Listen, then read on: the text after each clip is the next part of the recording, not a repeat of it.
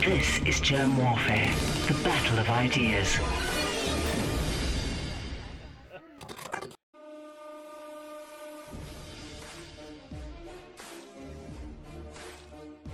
My name is Germ. This is Germ Warfare, the battle of ideas. David Parker, Dawn Lester, or should I say Dawn Lester and David Parker, because ladies first. Thank you for joining me in the trenches. Thank you for having us. Pleasure to be here. Yes, thank you for inviting us. It's good to be here. But it's so important, isn't it, about the, what causes illness? Absolutely. Yes, definitely is. Um, because it's uh, one of those things that's, well, not only imprisoned people in a false health paradigm for well, at least the last last 150 years, but it's being used now as a weapon with the mm. whole COVID thing. They're using the uh, falsification of the, or should I say, the false paradigm of the germ theory as a weapon to keep people in fear and to basically force them into taking experimental well, they're not vaccines, they don't come under that official category, but uh, to take these jabs, we'll call them that, which uh, are experimental, even admitted by the pharmaceutical companies that have produced them, Pfizer, etc., and uh, they are extremely dangerous, and many people have already died because of them.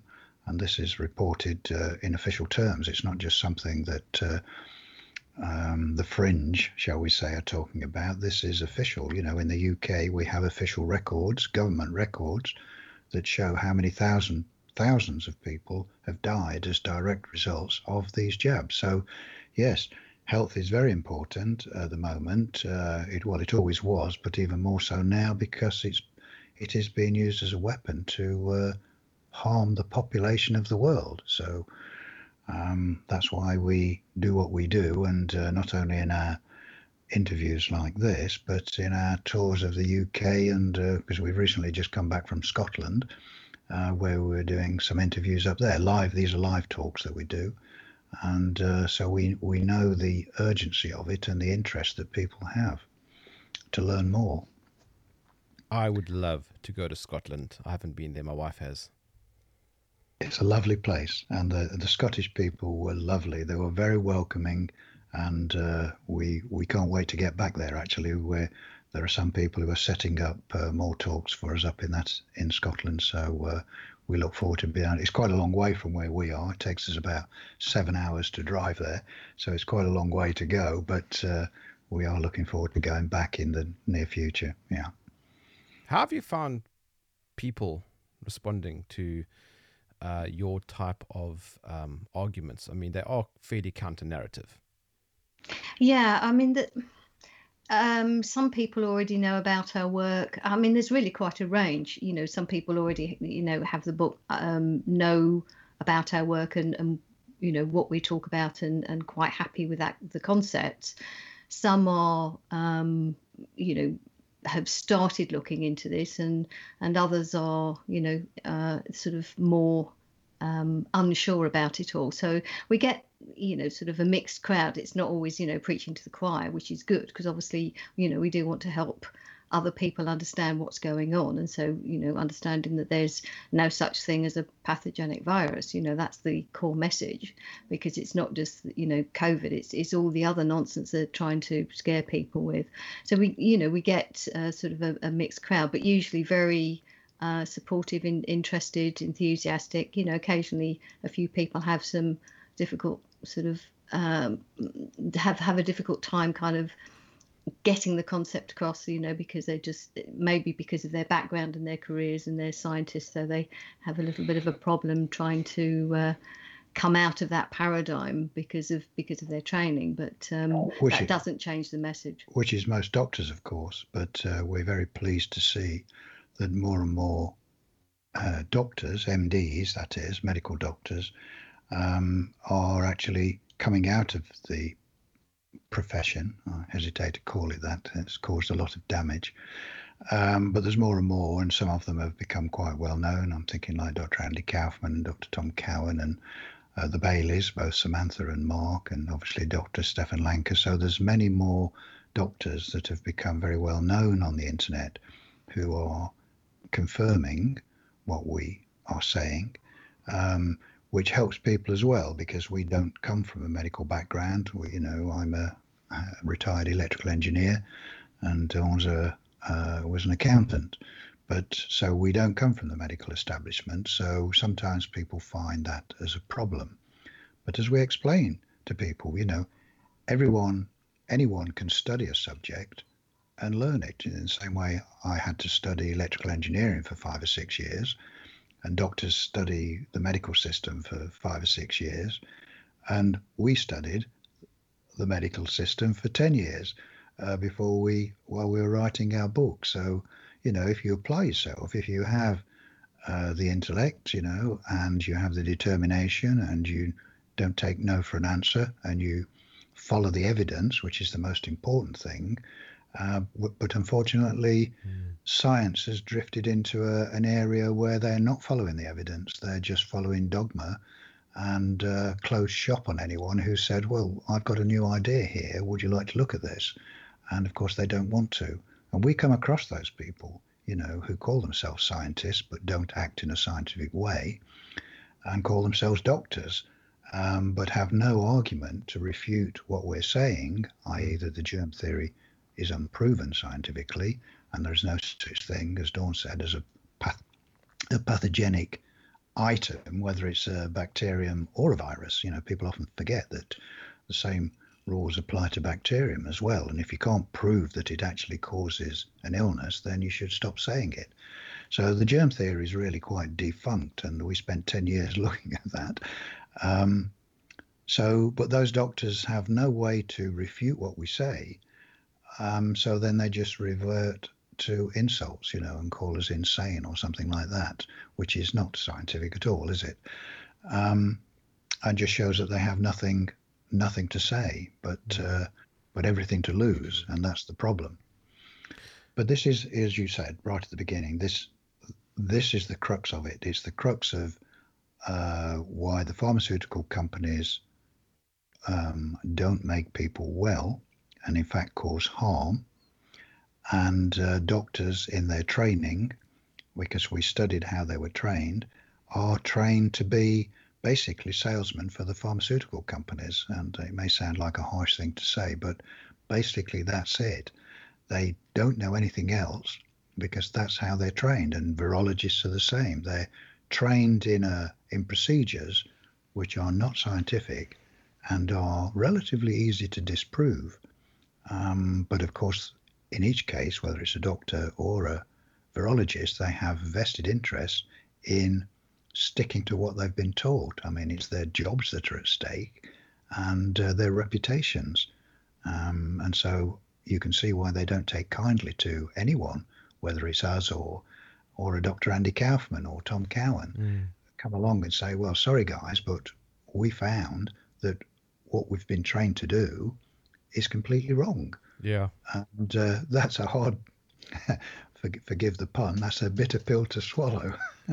Speaking of um, what really makes you ill, I hope you'll forgive me, but I'm drinking uh, Jack Daniels, and I know that that probably makes me ill. well, it can make you feel good. I mean, uh, we're not uh, uh Puritans. I mean, I I like uh, a nice single malt myself, or a, or a bourbon or something. So, you know, I don't I don't sort of drink it every day, but uh, you know, of course, alcohol you cannot you cannot class it as a healthy food. That's for sure. So we make no bones about that.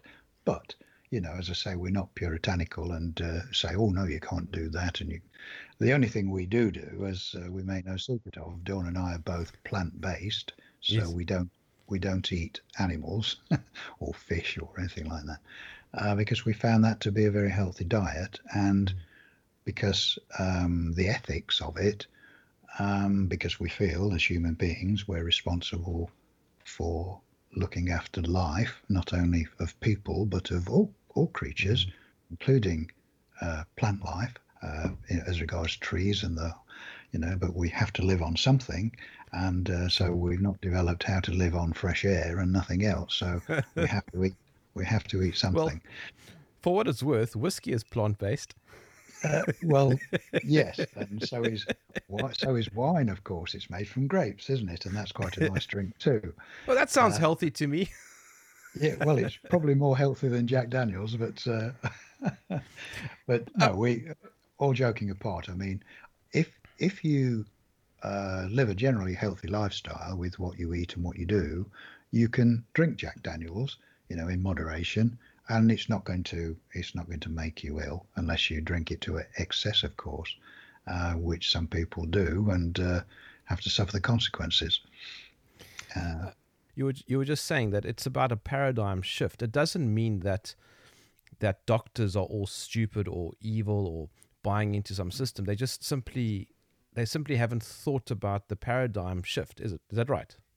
Yeah, well, it's a it's a question of their training. I mean, um, you know, they spend years training and learning about a particular way of uh, treating patients, a particular um, understanding of the reasons that people get ill, and they learn all these names about different diseases, and they're not actually taught about health. You know, that it's they're only taught about how to treat, manage, disease and how to identify and diagnose them. So they're they've spent years learning about all these different conditions and thinking that they're different diseases and so it's very difficult for them to realize that it is a paradigm shift to say well there aren't different diseases which i know will be a shock to people as well you know there are just different um, symptoms that people experience and different sets of symptoms and symptom complexes whatever way people want to describe them but they're not different conditions. They're not things that we get. You know, then we don't get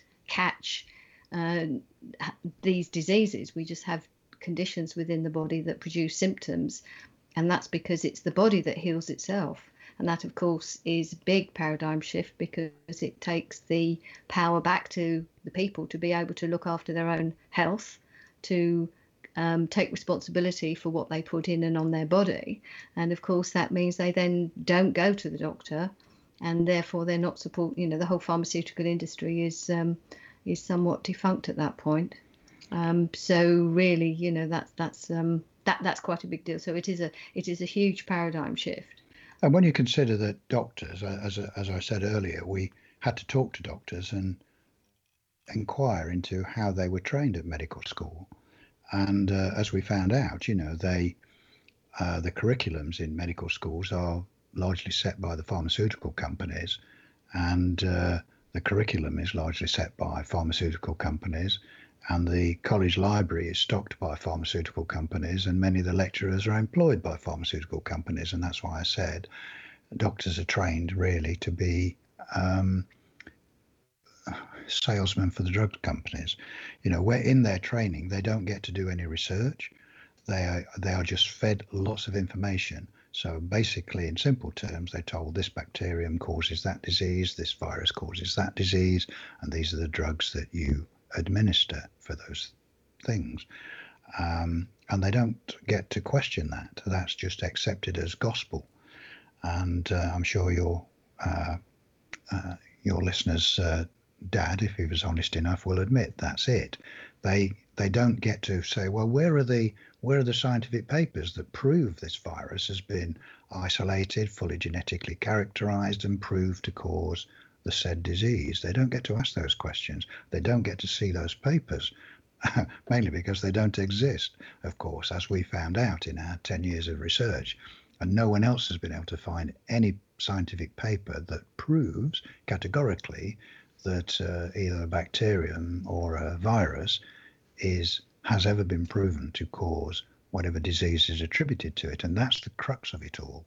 There is no scientific backup for the dogma, and that's all it is, that's uh, promulgated at medical college.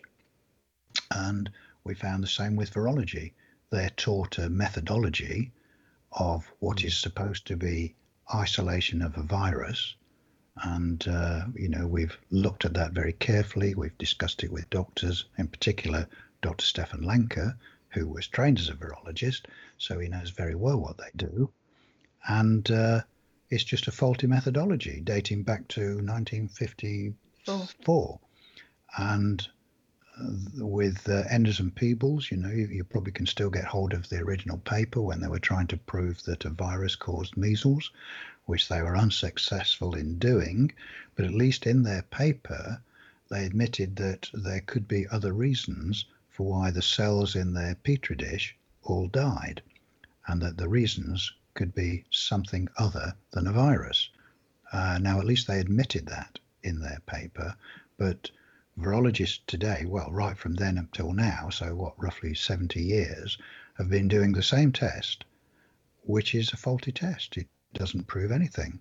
And uh, as Dr. Stefan Lanka pointed out, none of them ever do a control experiment to see if they could get the same results without any viral material being present in the petri dish.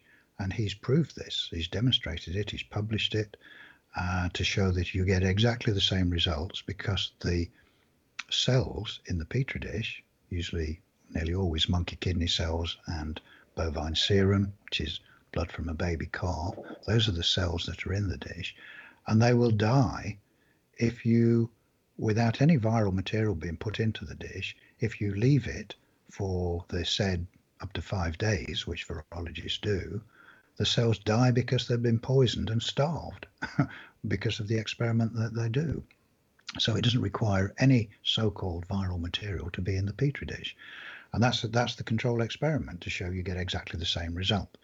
Um, so as Dr. Stefan Lanka said, you know what virologists do and have been doing for the last 70 years, they disprove themselves it, because they have never ever been able to truly isolate a so-called virus and genetically characterize it and prove that it causes a disease. So even to the point where they claim to have uh, done that, but as we've seen, their cocktail in a petri dish they call an isolation. So they confuse the public when they say we have isolated it, mm. but when they say isolated it, no, it's a, it's a cocktail of about five or more different components in their petri dish. Well, that's not an isolation, is it? You know, an isolation is when you separate one thing from everything else, and virologists don't do that. So they can't prove ever that um, the, the so-called virus is in their petri dish and is killing the cells. They can't prove it. So, what happens then if you go onto the internet and you do a search for isolation, and you come up with lots of results where SARS-CoV-2 has been isolated, etc. Um, what's going on there? Well, the, we've looked at these papers, and so fortunately have people like Dr. Stefan Lanka and Dr. Tom Cowan and Dr. Andy Kaufman. In fact, Dr. Andy Kaufman did quite an expose on one of those papers, which had been published in uh, the journal, scientific journal Nature which is supposed to be the most prestigious scientific journal in the world. And there was a paper published in Nature which uh, purported to have done just that. It, was, it purported to have um, isolated the virus, COVID virus, and fully categorized it and met all of Koch's postulates and proved to have uh, caused uh, COVID. That's what it said in the abstract in the paper, so that sounded pretty conclusive. But like us, Dr. Andy Kaufman read through the full methodology of what they'd actually done. And when you read it, it's very tedious, but when you read through it, you realize that they haven't done any of those things at all. And when you get to the end of the paper, in that particular paper, they actually admit it. They admit that they've not didn't actually meet all of Koch's postulates. They didn't fully isolate and categorize genetically the so-called virus, and they did not prove it was the sole, sole cause of COVID. So completely fraudulent, really, uh, because the abstract says one thing and the actual methodology says something entirely different. And this is true for all of the papers that claim to have uh, isolated uh, COVID and, and uh, proved that it uh, causes the disease. They all because they all use the same faulty methodology, and uh, it's only when you read through the papers that you realise it. And I mean, again, Dr. Tom Cowan did a great job with this because he had at one time a team of 15 people working for him who were looking around the world for any paper, any scientific paper purporting to have isolated the virus to see whether they actually had. And they, they spent a whole year, 15 people, so that's a lot of man hours, spending a whole year looking at these papers, and not one of them was actually scientifically correct. Not one. So um, it's unfortunate that, of course, not everyone knows that, and it fools the general public if they come across it. We used to get it all the time. People would write to us and say, "Oh, what about this paper?" You know, they they say they have actually isolated the virus.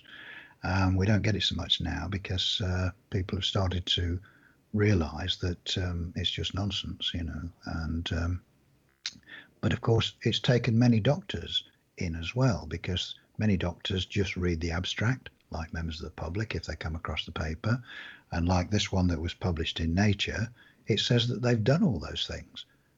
Uh, because most people will not bother to read all through the methodology mm. And realize that actually they haven't done that at all. Um, and so it's, to me, I think it's deliberate fraud. And it's really disappointing that a paper, fraudulent paper, let's call it what it is, a fraudulent paper like that was published in Nature magazine. You know, that just shows, I think, the length that the officialdom are prepared to go to to deceive the general public and doctors as well. Uh, and I think that's disgraceful. Absolutely. Well, it's criminal because of what they're doing on the basis of that, you know, locking the world down, you know, forcing people to have jabs which are injuring them or killing them, causing people to lose their jobs if they refuse to have the jabs. All of the mayhem that they've caused, I mean, is absolutely criminal and it's still going on. Uh, so that's why we do what we do, and you do what you do to try and bring this information to the general public in a way that they can understand and uh, either start to do a little more research of their own or of course they're always welcome to buy our book and it's all laid out in that for them. So uh, we've done the 10 years of research so they don't have to you know basically. So or come to our website at least and uh, there's a lot of free information there that will help people at least start their journey of discovery to realize that they've uh, not been told the truth about uh, the medical establishment or uh, what really makes you ill and we do explain what really makes you ill as well two books that decisively challenged my paradigms uh, were Béchamp pour Pasteur and uh, Virus Mania. And those yes. those books, well, particularly the second, Virus Mania, it looks at a number of different virus outbreaks over the last hundred years, and it dissects each each one yes. using this using the data, and you come to realize that not a single viral outbreak required a virus. Uh, absolutely. Yeah. I mean, we um, did actually, uh, well, we do have a copy of Virus Mania, but the first edition, which I believe was published in something like 2007, well, the English version in 2007. Uh, I know they've um, updated it a couple of times, but I mean, you know, we did, that was one of our sort of early research books, if you like, so that, that helped. And we do reference it in, our own book as well. So, yes, I mean, you're quite right. That's that's quite a, an eye opener with uh, looking at the the many um, alleged uh, infectious diseases, and and you know they did a great job of, of looking at them. So um, you know we looked at some of the similar um, diseases that they looked at, but we also decided to look at some of some of the others. You know just to just to test to see if you know if there was such a thing as an infectious disease and maybe something that they hadn't covered. So yes, um, um, but yes, I mean that that's a it's it's a good book. That's that's why we looked at things obscure things like the Black Death to see if if that was an as we were told at school, uh, you know, by infected rat fleas, you know, um, and we found in all cases uh, there was never any scientific evidence to prove that a germ, either a bacterium or a virus, was the actual cause. And there were always lots more logical reasons as to why people were getting ill. And, that, we explain all that in, in our book. Um, that's why it's so big. uh, but I mean, if you look at, say, for example, polio, it was massive. And as it turns out, the vaccine killed people, and as well as whatever uh, people think polio was. It wasn't. You know, it was related to insecticide. Correct. Yes. Well, I mean, again, using the word polio is sort of slightly deceptive. I mean, there were a lot of cases of people who were paralyzed, you know, so if we're talking about cases of paralysis, that would certainly be related to um, neurotoxic pesticides, insecticides, um, started off with um, lead arsenate and then DDT. You know, they're, they're neurotoxins. And so people being exposed to um, to those nasty uh, chemicals would certainly have been affected by it, and they're certainly capable of causing paralysis. So yes, you know, I mean, lead, what, lead's known to be a you know really serious neurotoxin. Because what we found when we investigated polio, and it, it is in our book, that uh, it it appeared to be a seasonal thing. You know, uh, people seem to go down with the paralysis um, in the sort of summertime and autumn time when it had its highest incident, which they never quite understood until it was realised that it was what was being sprayed on the crops, as Dawn said, uh, Dawn said um, either to start with lead uh, acetate, arsenate, and, uh, arsenate, sorry, I was no, and then um, DDT. Um, and once they stopped doing that, of course, the incidence of polio started to disappear. But already of course, as the pharmaceutical companies always do, they immediately blame a virus and uh, want to produce a vaccine. And uh, Jonas Salk is probably the best known one for producing the polio vaccine. Um, but it didn't cure anything. And in 1977, he had to announce publicly that his vaccine was responsible for the polio uh, outbreaks in America and then his vaccine was uh, withdrawn. So this is the sort of thing we came across time and time again. But uh, also, one of the things that they did, which is you know quite common, is that they changed the um, symptoms that they um, alleged were related to polio, and they reduced the um, paralysis because it was originally mainly paralysis, and then it turned into something that was just sort of an infectious disease. Um, but the other thing that they also did was that cases that would have previously been diagnosed as polio, they started uh, creating a whole load of other labels.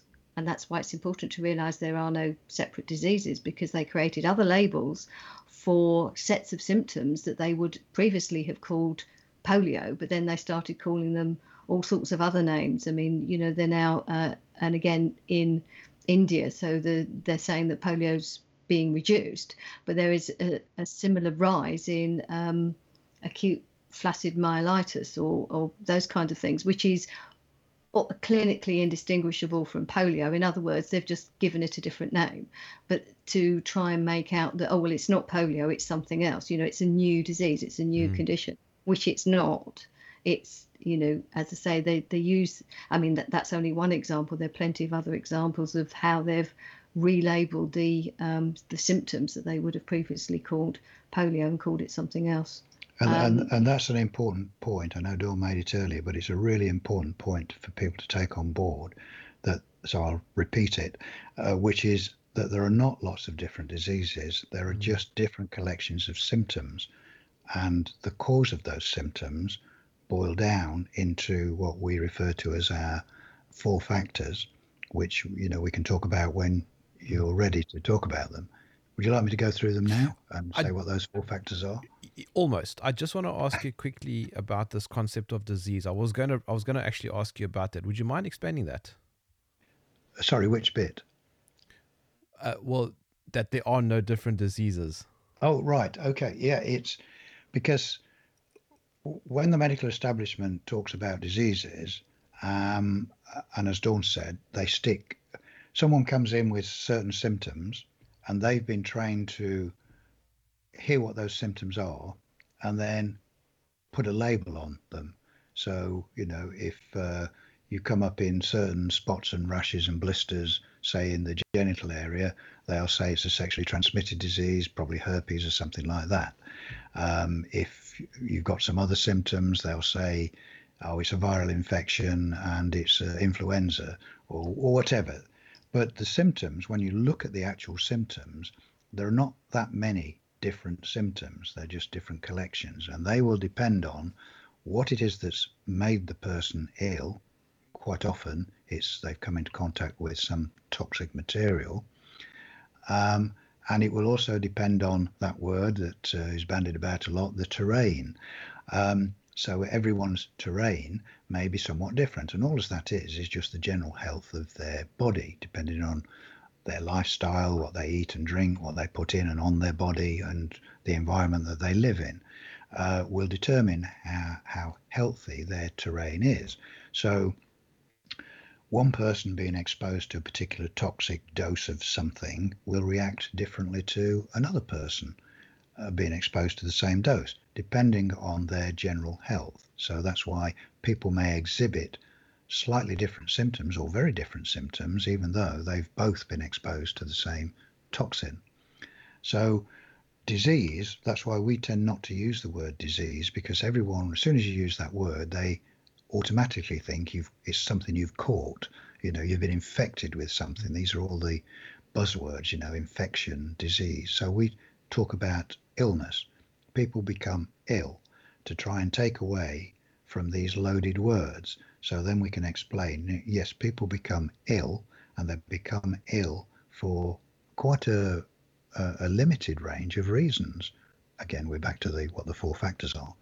And very often, very often, toxicity uh, is one of the major causes. That basically, people have been poisoned in some way, either through what they're eating, drinking, putting in, or on the body, what the atmosphere is. You know, it can be chemtrails, it can be all sorts of things. Uh, it can be farmers spraying their fields with insecticides and pesticides, which drift across. You know, there's quite a lot of drift from these things, and people can, yes, EMFs. You know, one of them which is an increasing problem. All of these things are what really make people ill, and we, we go into detail about these factors uh, in our book. You say a label uh, isn't a good thing, but doesn't it help classify certain clusters of symptoms? Like, for example, chickenpox. We know if I say chickenpox, we all know what I'm talking about. Sure. Um, well, yes and no, but uh, again, it's still a label attached to a certain type of spot or rash, um, but calling it chickenpox makes it sound as if it's something specific when it isn't, because all um, skin eruptions um, are the body's efforts to detoxify. So by giving a particular label to one type, it's as if there is a specific um, condition.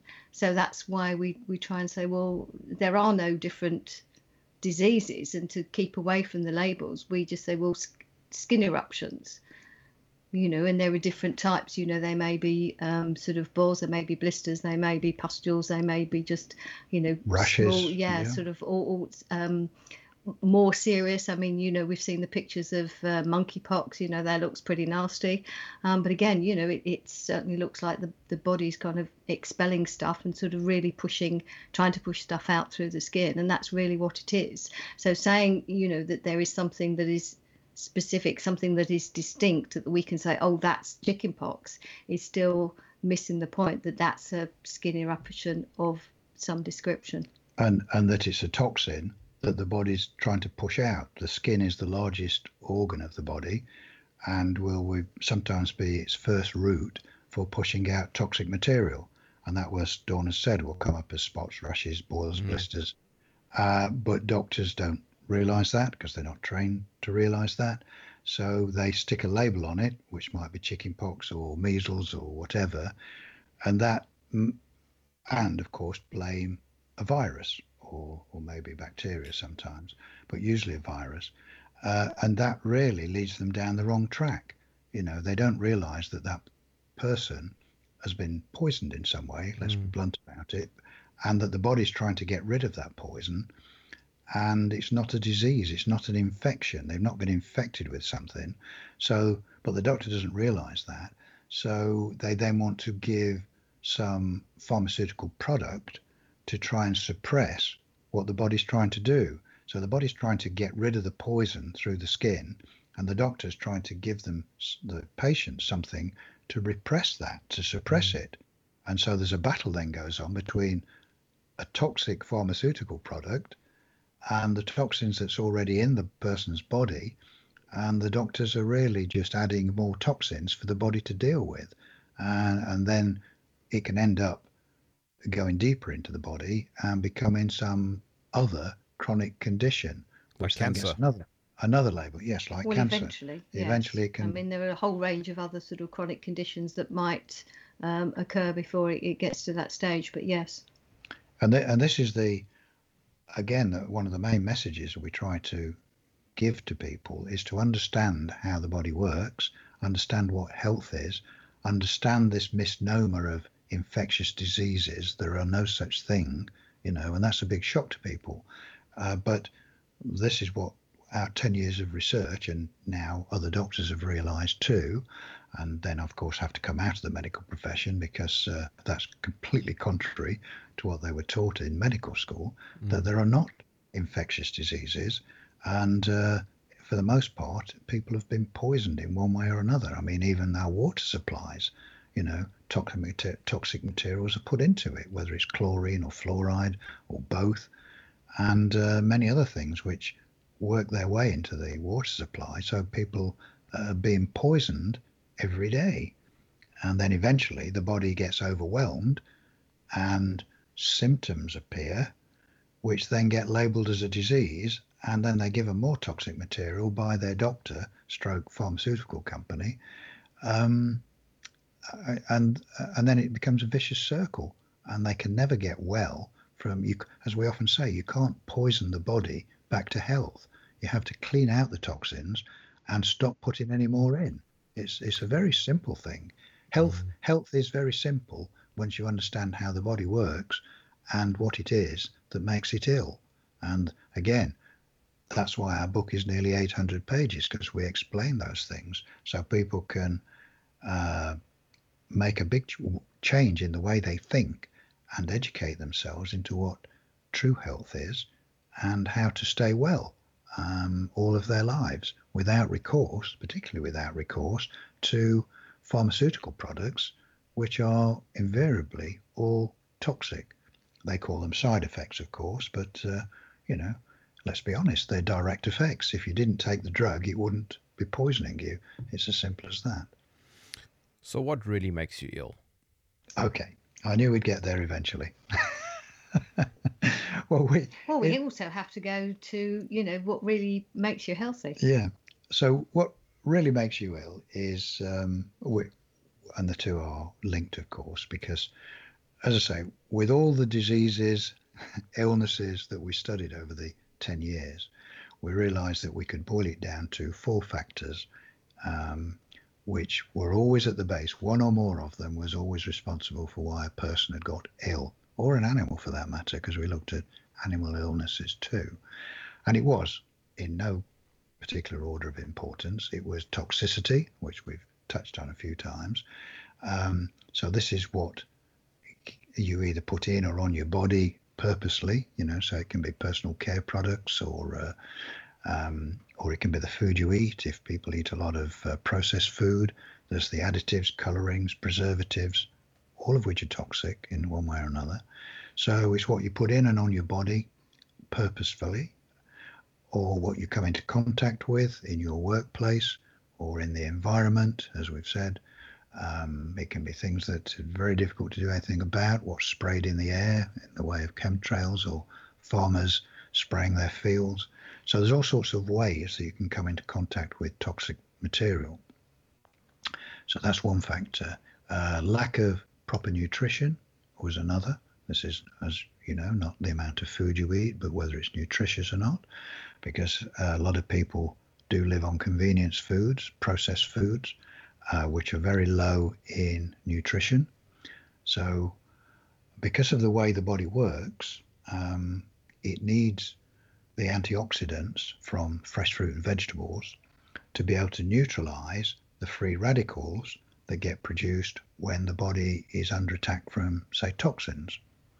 Uh, because the body produces free radicals on a natural basis anyway, every day, but provided you're having a nutritious diet, they are neutralized and you wouldn't know anything about it and the body works.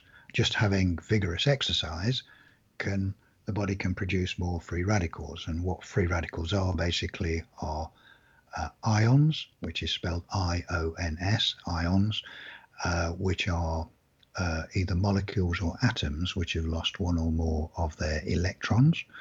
Um, so it becomes a positive charge. And it becomes then a scavenger, if you like, and will seek to replace that lost electron. Um, and it can take it from healthy tissue. So, unless you've got a good supply of uh, antioxidants from your food, um, damage can occur to healthy tissue. And if left unchecked, um, can lead to more chronic conditions, as you mentioned, cancers.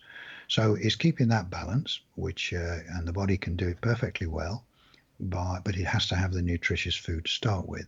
So people can get a, a double whammy, if you like, where they can be being exposed to chemical attack and uh, but not eating nutritious food because they're eating processed food from supermarkets.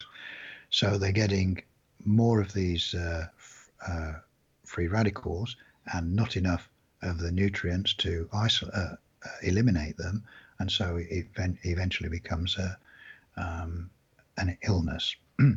okay, so that's two. So it's nutrition and toxicity. The third one would be EMFs, which you mentioned earlier, electromagnetic frequencies, um, which we are bombarded with, all electrical devices and uh, cabling, anything electrical produces electromagnetic frequencies.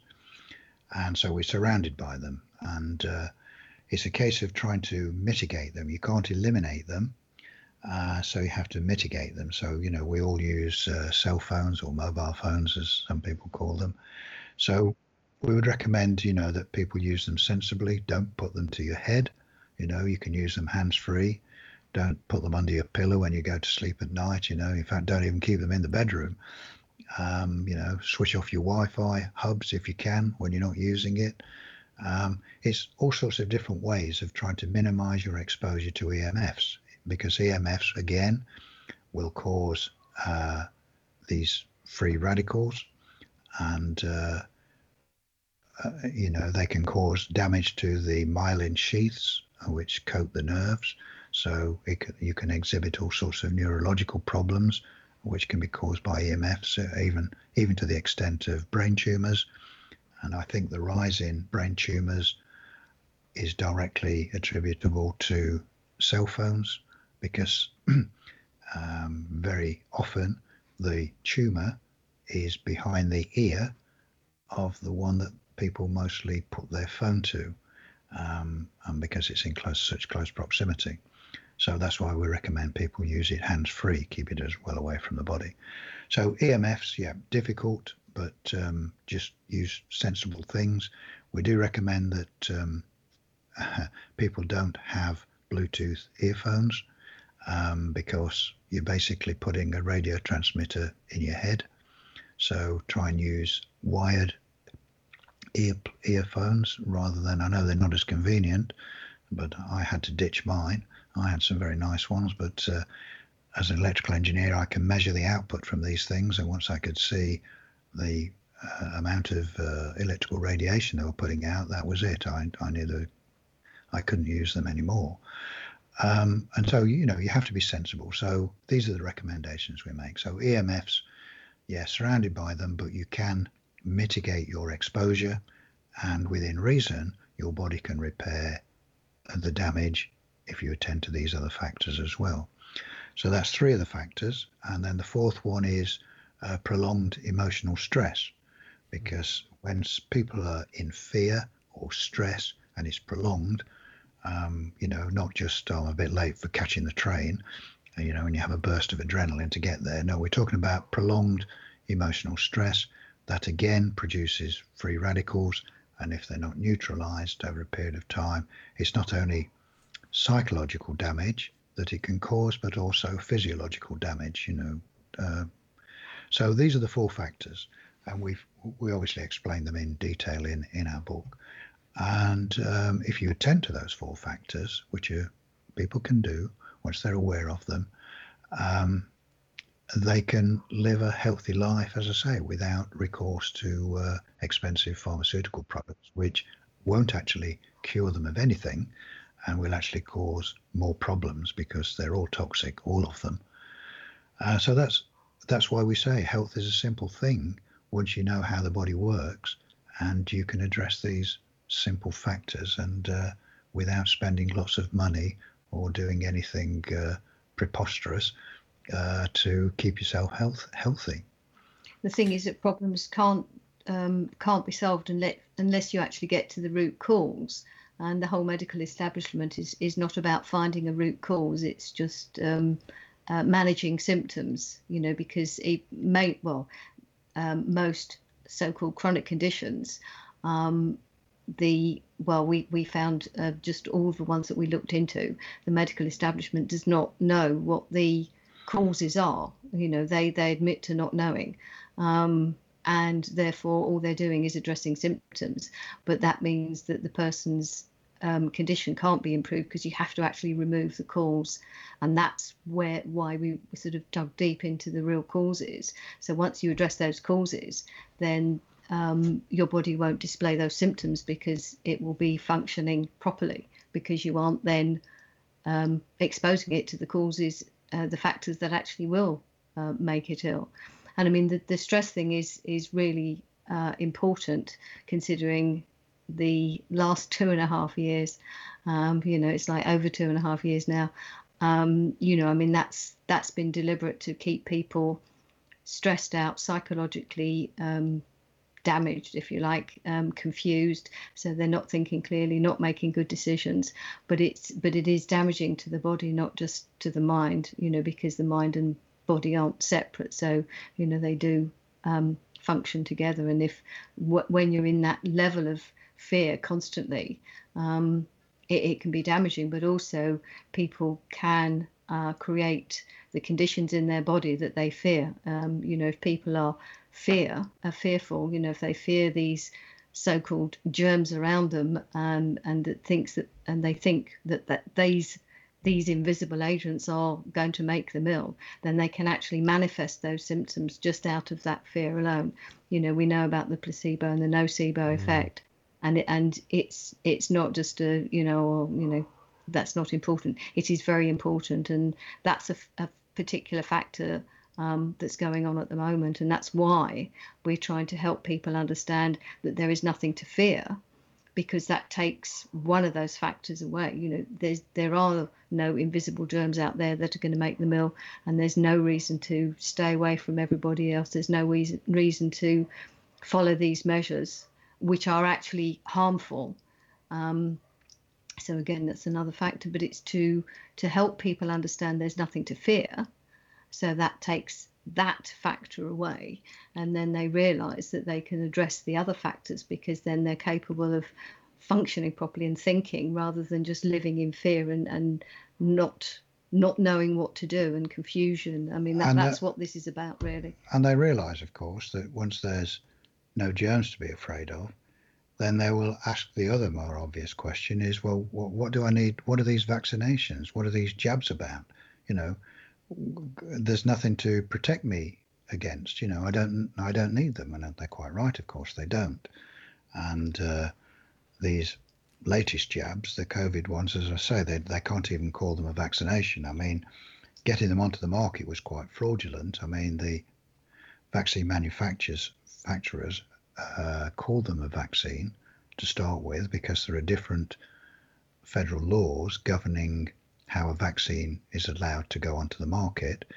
But as we now know, these jabs are uh, more likely to be called gene therapy. Well, there's a different set of rules for something that can be classed as gene therapy. Mm. So they've really lied to the federal drug agencies and that they've to sneak into the market um, a, a trial jab, avoid calling it a vaccine, uh, you know, which is quite illegal. And so, it, for no other reason, it should have been taken off the market straight away when people realised it doesn't meet the criteria by their own laws um, in the countries where it's produced. It doesn't meet the criteria to be called a vaccine, and therefore they should take it off the market and say, well, until you've uh, at least um, gone through the correct procedures for what it is, which is gene therapy, unless you've gone through the proper procedures, uh, you can't put it on the market. But and it just shows how complicit the whole legal system, governmental system, pharmaceutical system is in this crime against humanity, because that's what it is. They've ridden roughshod over all the laws that were supposed to protect people. Even um, the jabs are as admitted by Pfizer and others that it's uh, all part of a, a drug trial, uh, which in their own terms uh, is not supposed to finish until uh, the next couple of years, or at least the next year. So for the last two and a half years, people have been unwittingly taking part in a drug trial, which under mm. international law they should have been informed about. Now, to my knowledge, no one is told before they're given a jab uh, do you realize you're taking part in a drug trial? And these are the symptoms that could occur when you take this jab. No one's told that. So again, they're all breaking the law. Um, and this was even covered in uh, the Nuremberg Code, wasn't it? You know, people are not uh, are, are supposed to give knowing consent to taking medical intervention being given all the facts. Well, people are not being given all the facts. They're not, as I say, they're not even told that they're actually taking part in a drug trial. So it's all of everything about this whole COVID crime is is just that. It's a crime, and it's a very well organized crime by uh, the people that are pulling the strings. I'm talking about the people that are pulling the government strings, because as we know, none of the governments of the world are operating independently.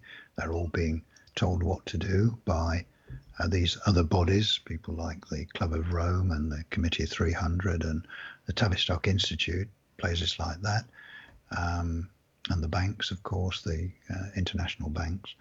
So this whole thing has been controlled and contrived and planned for many years and put into operation to gain control of the world population and uh, that's or, what we're seeing. Or depopulation. Yes, um, yes, it it is quite sinister, and already, as we know, thousands of people have died because of this, and many more thousands, tens, well, millions worldwide, have been permanently damaged by these measures, both mentally and physically, and and still it goes on. So this is why shows like yours and the things that we do are very important to at least each time we talk to be able to probably find some more people that weren't quite sure and now they know and uh, have somewhere to go, somewhere they can get extra information that they can tell their friends, possibly persuade them not to have a jab. Um, and this is what we try to do. And it's not always easy. We talk to lots of people who have tried to explain what we've been talking about this evening, have tried to explain it to friends and family, and have just met, well, violence in some cases, but mm. certain resistance without checking the evidence out. They just think, well, that's craziness, you know, like we've had from some doctors. They're so stuck in the old way, they won't even look at the evidence. They'd just rather call you names or, uh, or worse. Uh, so it, it can be an uphill struggle. And we get lots of reports of breaking up family members, losing friends. This is a very common thing, but we have to do it because the, the world, the world's health is at stake here, and uh, that's uh, that has to be got back under control with the people. I'm just wondering, while you were talking now, um, you're going through the four the four vectors uh, that cause illness, and I'm just thinking now that perhaps people, for the most part, intuitively know actually what creates good health. Let me give an example. All you have to do is be friends with people who live in the city, uh, who live busy lives, and wait for them to say, you know, I just need to get away for a weekend. I want to turn off my phone, get into the mountains, lie in the sunshine, swim in the pool, um, and just get away from everything. That they they know people know that this intuitively is what creates better health. Yes, I think you're right.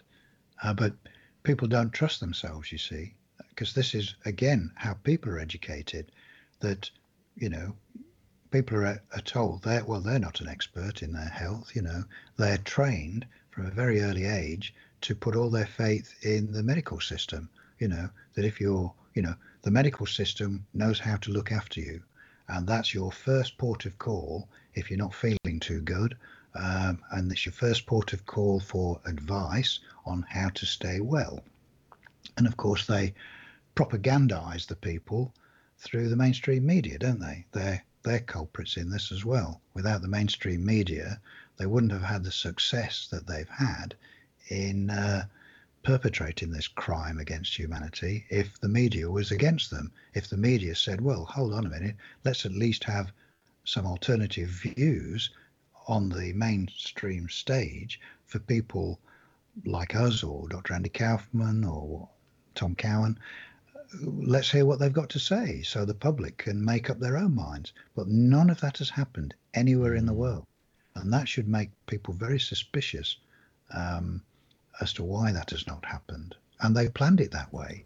You know, in Event 201 in 2019, October 2019, they said that's exactly what they were going to do.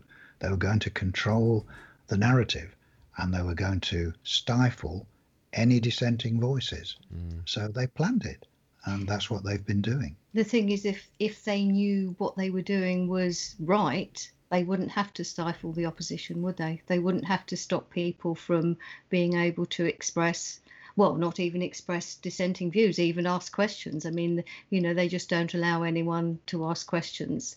I mean, some of the information when we were looking, um, you know, 100 years ago or whatever, um, they used to have public de- debates about these questions, you know, about the uh, you know, whether vaccinations were a good idea or not. You know, there were public, literally public debates, but of course they know that that's not a good idea because people like us are actually able to show that no, they're not a good idea and to provide the evidence to support what we're saying, or, or, at least to show that there is no evidence for their claim, because um, the burden of proof is obviously for on those who propose a theory. It's not for us to prove our theory because we're not we don't have a theory. We're merely saying, uh, well, say merely, but we're, we're showing that the medical establishment theory that germs cause disease has not been proven. And um, they don't want uh, the public to know that. So that's why they have to shut it down. But if they were confident in their view, they would allow you know public debates on mm. that. But of course, David said it was deliberate to to make so, sure they shut out anything and call anyone who doesn't follow the mainstream narrative a conspiracy theorist or similar kinds of names. Oh, anti-vaxxer, that's the other one. You know, just just derogatory terms mm. to make us look to try and discredit us. Mm. Um, but I, I think you know there are now people who are more and more people who are listening to the kind of information that people like us are putting out and you know like with your programs people you've interviewed uh, and they're starting to realize that you know we aren't nutcases you know. We have looked into this and um, we actually know what we're talking about. You know we you might not have all the answers but we certainly have enough information to say this is a a crime against humanity. Mm. there is no evidence for what they're saying. And um, to help people take back responsibility for themselves, their lives, their health, all of it. And of course, that's they don't want that. They want to be in control of everything. And so, everybody. Well, yeah. You know, I, I really wish more people would read that book, uh, Béchamp or Pasteur. Uh, I think you can even get it for free now. I mean, it's quite an old book. Yes. But it yes, really, mm, it really did challenge me in many ways because here you had Antony Béchamp. I, th- I, hope I'm pronouncing his name correctly. And Anton, yeah, Anton Béchamp. Yeah. Um. Ah, oh, but we need to sound fancy because he was French. Antony. Oh well. oh, no, that sounds Antoine. Italian. I, I, think it should should be Antoine, really. Yes. But anyway, we know who we mean. oh, ha, ha. we're gonna bring in that French that French spin. But I mean, he was already saying more than a century ago that germs originate from inside cells.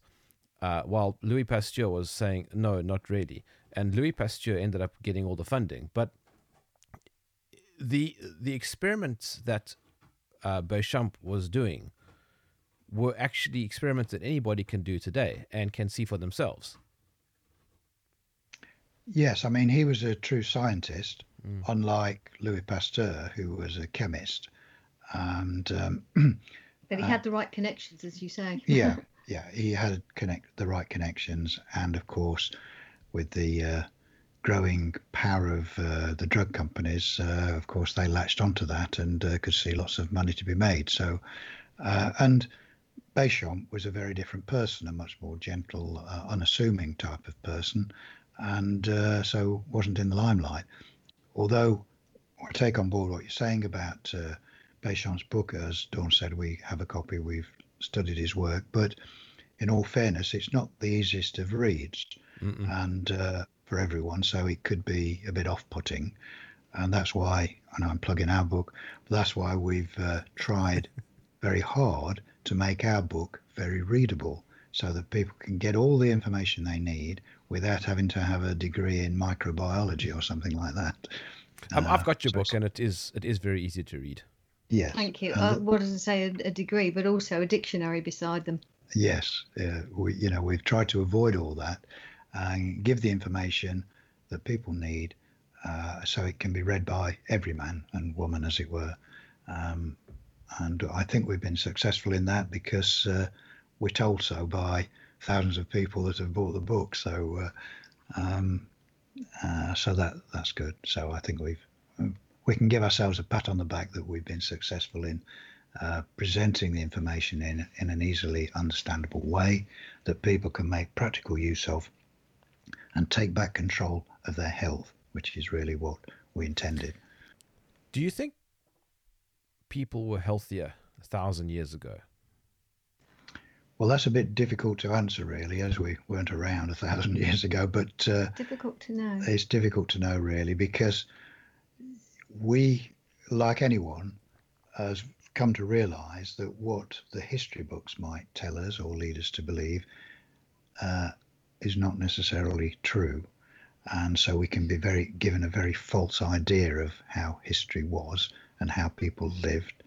Um, but certainly, I think, I mean, people have often said that, uh, like during the Second World War, when uh, much store was put on people, uh, well, we, there was a saying in Britain of dig for victory, and uh, people were encouraged to uh, get their allotments and their gardens growing fresh fruit and vegetables, you know, and everyone mm. tried to do it, no matter how small a garden they'd got, was to turn it over into growing food locally.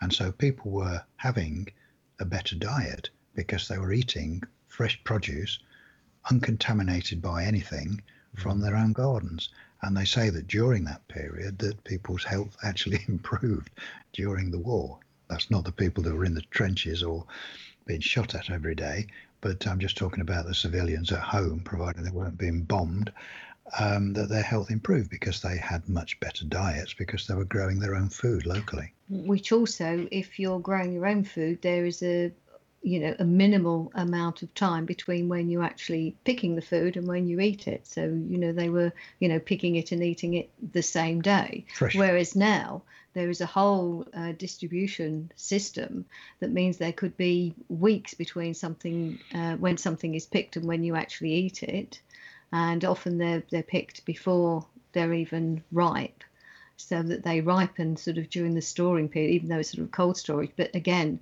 um, that's when food, fresh food, produce, fresh produce starts to lose its nutritional value. So again, you know, the when you're growing your own or, or you know you're um, actually sourcing your food locally, then it's going to be much fresher, and that again will have a, a higher nutritional intake uh, input um, and, for you. And again, what's why we also advise as much as possible to buy organic fruit and veg, because the plants will have been grown in healthier conditions. The soil will have been checked so that it's healthy, the soil is healthy, and that the plants are minimally, you know, we're not going to say it's 100% never sprayed with anything. It shouldn't be, but we know nothing is 100% perfect.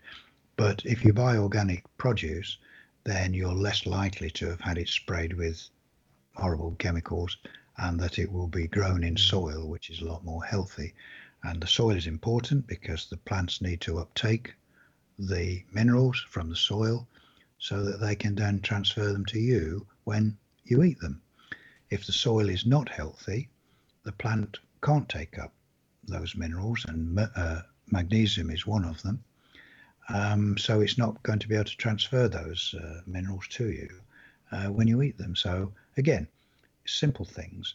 Uh, I know people will say, "Oh, well, organic food is more expensive." Well, yes, it, it, it very well can be, but it's what price health, you know. Um, it's yeah, just it's just little ways to advise people how they can improve mm. their health by what they eat and drink. You know, water. You know, install a distiller or a reverse osmosis system in your house. Uh, one-off cost. Um, at least then you can be sure that you're drinking pure water that's not got chlorine and fluoride and all of the other uh, trace contaminants of heavy metals and pharmaceutical products, which find their way into the water supply and don't get filtered out at the main filtration plants. So uh, it's these things that uh, can make a big difference to how healthy a person is, and they're much less likely to uh, have any sickness.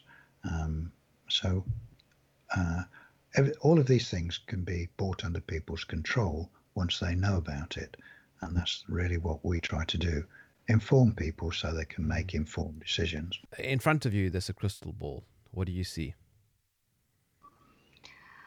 Oh, that's a, that's an interesting question. Um, what do I see? Um, I see um, things changing for the better. Um, I don't know how quickly, but uh, you know, people learning to take back control over their lives and creating new ways of living lots of different ways lots of different ways of uh, interacting with each other um, sort of taking life and work seeing work differently seeing life differently and moving it away from this system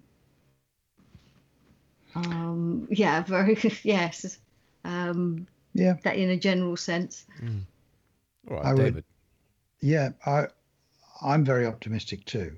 That um, I've often said that I think this whole COVID thing is um, a great awakening for people mm. because we know from the people we talk to that it's woken, in the true sense, a lot of people up because they know there's something very wrong and then they've started to look into it. They've turned to people like us and they realize that there's criminal activity on an international scale that's going on. So I think it's a it is a, a great awakening and it's a great awakening for humanity as a whole and a great awakening in consciousness which will bring people uh, together and it is doing we know from the groups that we talk to all around the country the uk um, bringing groups together who are working together so and they want to change uh, not to Klaus Schwab's Great Reset. They want a reset, but a reset which gives power back to the people. And you know, we're great believers in consciousness, and this is a this is a development in consciousness for humanity as a whole, where they're stepping up a notch in awareness and uh, will take better care of one another and the world that they live in because as we say to people everything is connected. Everything is connected through consciousness.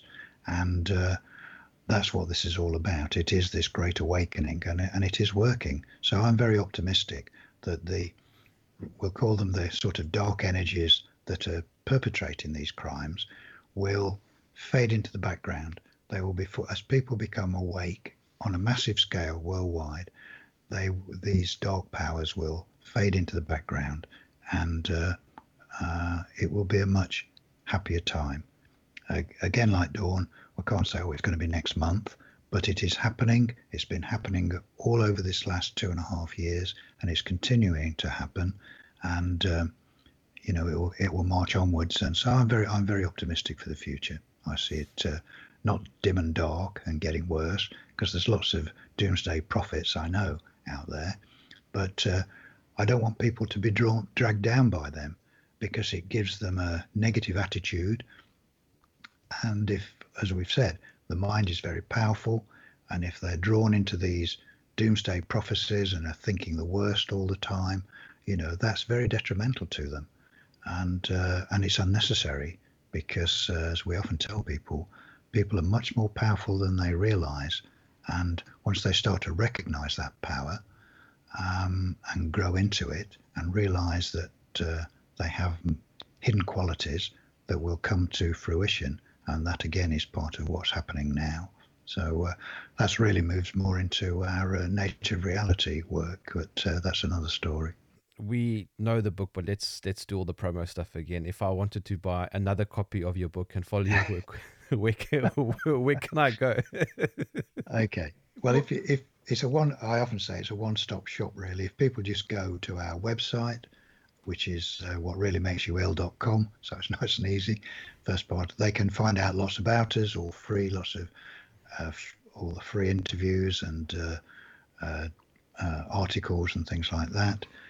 They can buy the audio book there. So we do do an audio version. In fact, our website is the only place they can get an audio version. Who who reads it? Sorry, it, it's uh, a it's a text to a, uh, speech um, oh, sort of okay. software program. Yeah, it was the only way. Um, you know, there's about uh, was it something like uh, 350,000 words. So, you know, in the book. So, you know, bit of a task. So we, have we, a... we went that route because there was just, it was just not uh, viable for us to to go any other route. But there's um, a there's a sample of the book in the the readers. It's an English voice. That's quite pretty good. But there's a free sample of it that people can listen to and think, oh, that's that's okay. You know, that's uh, good or not, as the case may be. So they can uh, they can make a choice then. But uh, it, it does quite well. Um, people can download it onto any of their devices, uh, but they can only get it from our website. Whereas the book, uh, there's lots of places you can get it, uh, which includes Amazon, of course. All books end up on Amazon, but there are lots of online bookstores that do it, and uh, I see that. I mean, you can get it from your bookshop if you go to your bookshop and order it.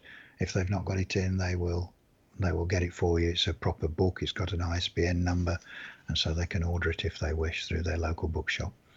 But they can start by going to our website at whatreallymakesyouill.com and uh, finding out more about our work. They can get a newsletter. They can, yeah, there's yeah. a free newsletter uh, that they can sign up for. So that gives them information periodically. And um, there's a members area which they can join, uh, where there's uh, more special things that are only available to members. Uh, so there's all sorts of choices there. Mm. Dawn okay. David Parker, thank you for joining me in the trenches. Thank you very much for uh, inviting inviting us here. Yes, thank you. It's been a pleasure. Mm, it has been a pleasure. Don't go anywhere. My name is Jerm. This is Jerm Warfare, the battle of ideas. If you enjoyed this podcast, please visit supportjerm.com